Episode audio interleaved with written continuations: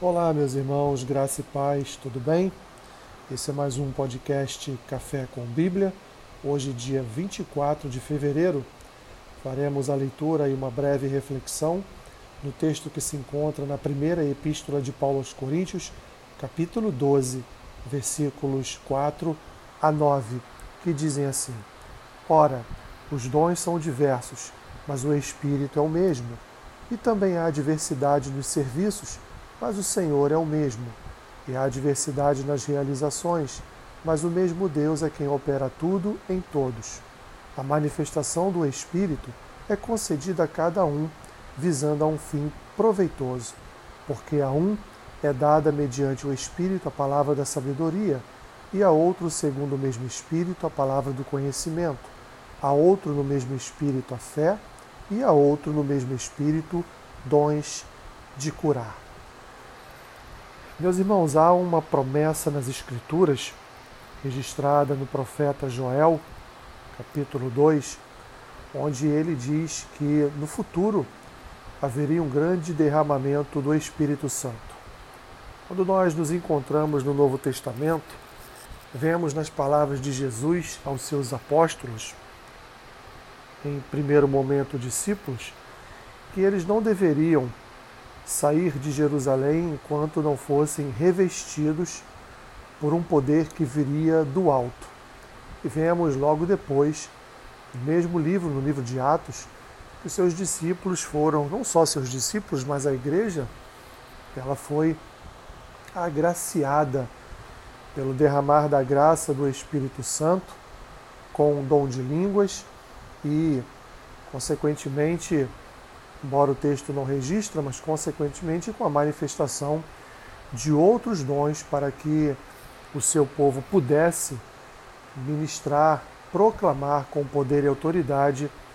a sua palavra. Vemos nesse texto aqui agora de Paulo aos Coríntios, dirimindo algumas confusões na igreja de Coríntios a respeito dos dons espirituais,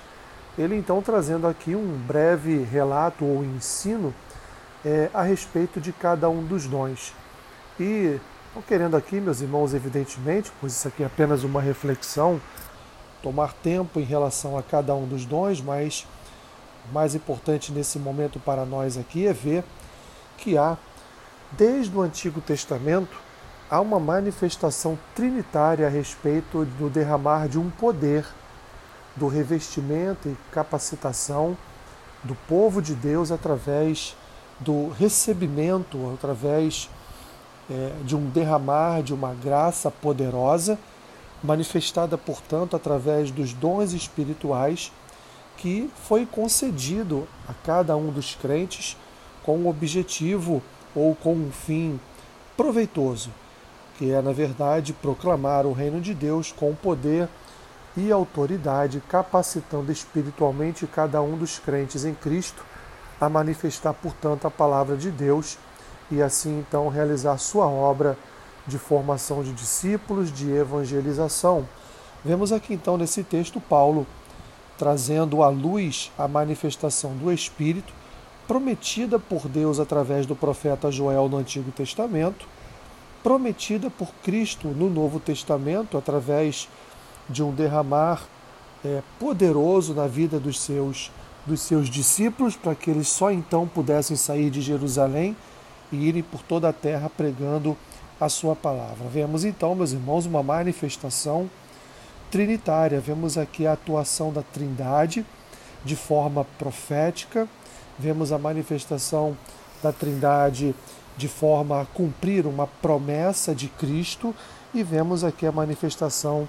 portanto, da Trindade através dessa atuação do Espírito Santo concedendo o poder de Deus para a igreja, para o povo de Deus, manifestar a palavra de Deus em todos os cantos da terra, com poder, com autoridade, fazendo com que o Espírito então venha alcançar a vida de mais e mais pessoas para Cristo e para a futura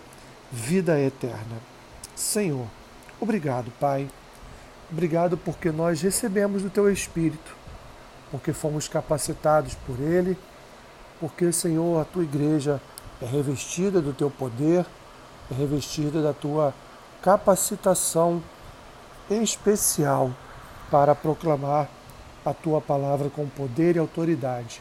Obrigado, Senhor, por sermos habitação, casa da tua presença. Assim oramos, em nome do Pai, em nome do Filho, em nome do Espírito Santo. Amém.